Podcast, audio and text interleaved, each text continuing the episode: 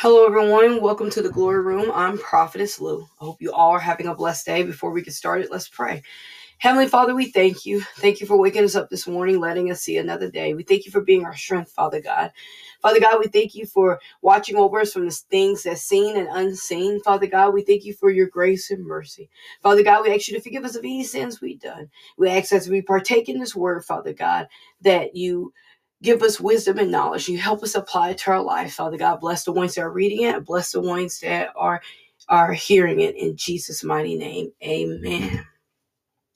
So our topic today, our verse today is Job 5 17. Behold, how happy is the man who God approves. So do not despise the discipline of the Almighty, subject under God's thumb.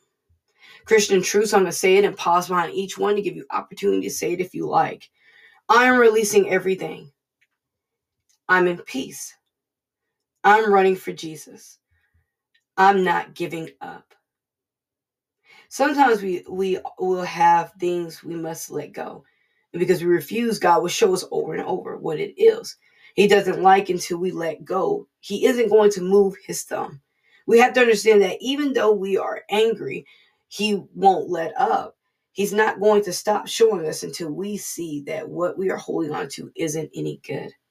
Psalms 38 and 1, a song of David for a memorial. O Lord, rebuke me not in your wrath, and chasten me not in your burning anger. God will show us over and over what we have done wrong. When the Lord chastens us, it's not to pick on us or to harm us, but it's to make us grow. Some of us want to develop and grow in God, but we don't want the correction. But as God corrects us, we must change what He is pointing at. The more and more we ignore Him, the more we have to repent and repeat the test.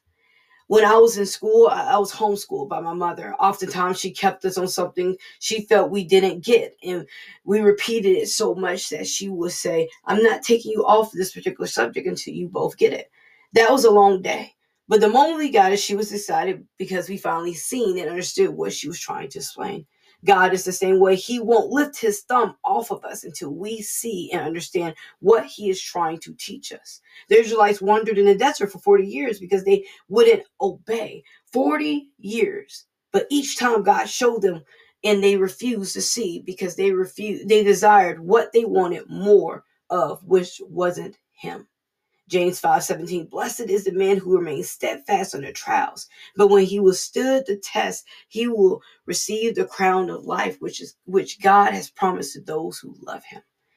We can become weary in what we are doing under trial. But as long as we see whatever we go through will make us better, we will stand and succeed. With God's strength, no, it's, it isn't easy. Some trials are and, and some tests aren't easy but we have to yield ourselves and He will show us what we need to do. But we must be open to change and letting go and being corrected. Proverbs says this whoever loves discipline loves knowledge, but whoever hates correction is stupid. We can continue to hate the correction and be seen as a fool, or we can love the discipline and gain knowledge because each trial we, we will learn something if we open ourselves up to Him. Proverbs 3 11 through 12. My, my son, do not despise the Lord's discipline, be weary of, of his reproof. For the Lord reproves him who loves as a father the son in whom he delights. God wants to start moving us to higher realms, but we must be ready to be reproved. God wants to start giving us more, but we must be ready to trim the fat, meaning change for Him. But the moment we get weary in his reproof is the moment we will start disliking what he's doing. The only the Holy Spirit wants to refine us by fire, but He can't do it if we aren't ready for the correction. The Holy Spirit is looking to dwell in a clean temple, not a temple that's only clean on certain days. In order to get clean, we must be put through the trials. Revelation 3:19 Those whom I love I reprove and discipline to so be zealous zealous and repent. He says here, be on fire for me. He says here that I'm going to reprove you and discipline them that want to be on fire for me. He says, repent now. He says that I love you, but in order to walk in the light, in order to walk in your calling, I have to reprove you and discipline you to get you ready. Are you ready for the correction? Are you ready to change and let go?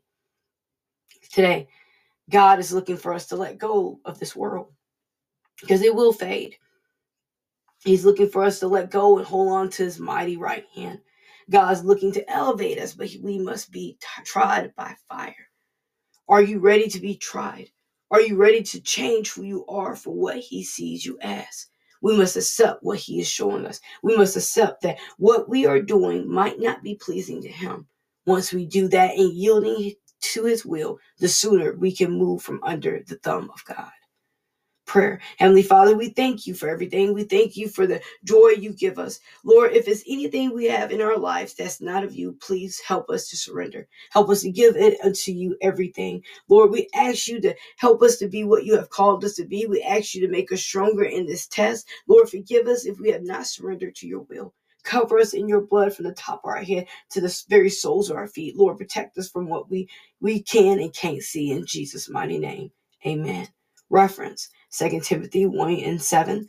For God has given us a spirit not of fear, but power and self love and self control. 2 Timothy 1 and 7.